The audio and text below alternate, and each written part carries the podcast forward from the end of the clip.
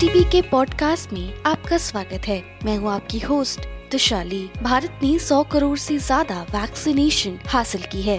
अपनी बारी आने पर वैक्सीन ज़रूर लगवाएँ और सामाजिक दूरी का पालन करें। दो गज दूरी बनाए रखें और हाथों की सफ़ाई नियमित रखें। आज के प्रमुख समाचार।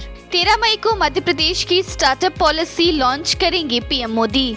नौ यूनिकॉर्न ने 100 मिलियन डॉलर पर अपने पाँचवें समापन के साथ आइडिया और उत्पाद स्टेज स्टार्टअप के लिए सबसे बड़े एक्सेलरेटर फंड के लिए एक बेंचमार्क सेट किया। डिजिटल हेल्थ स्टार्टअप सेरेब्रा को एडीएचडी नुस्खे पर सम्मानित किया जाता है।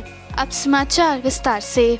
प्रधानमंत्री नरेंद्र मोदी 13 मई को इंदौर में मध्य प्रदेश की स्टार्टअप नीति का शुभारंभ करेंगे।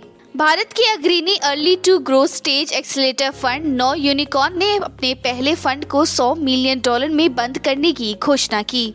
मानसिक स्वास्थ्य स्टार्टअप सेलेब्रा ने खुलासा किया है कि इसे संघीय अभियोजकों द्वारा नियंत्रित पदार्थ अधिनियम के संभावित दुरुपयोग को देखते हुए एक सम्मान के साथ परोसा गया है। Ho Chi Minh M city department of science and technology नवाचार को बढ़ावा देने और अपने स्टार्टअप पारिस्थितिकी तंत्र को विकसित करने के लिए विशेष रूप से व्यापारिक समुदाय से अधिक संसाधनों को आकर्षित करने की तलाश में है।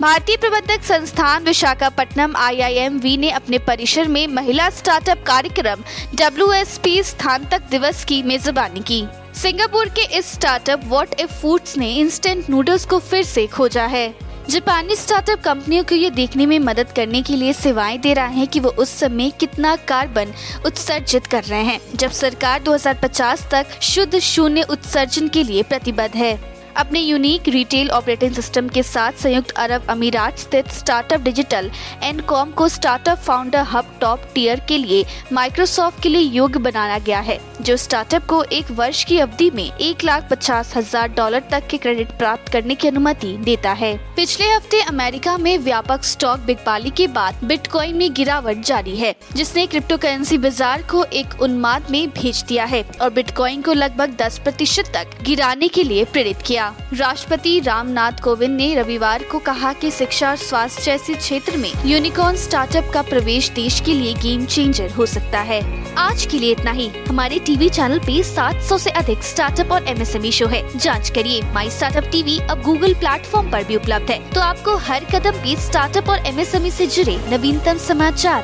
प्राप्त होंगे। आप हमारे टीवी चैनल को सब्सक्राइब करके हमारा समर्थन भी कर सकते हैं। और घंटी के आइकन का दबाना ना भूले। आप हमें को फेसबुक ट्विटर लिंक्डइन पर भी फॉलो कर सकते हैं। या हमारी वेबसाइट www.mystartuptv.in पर जा सकते हैं।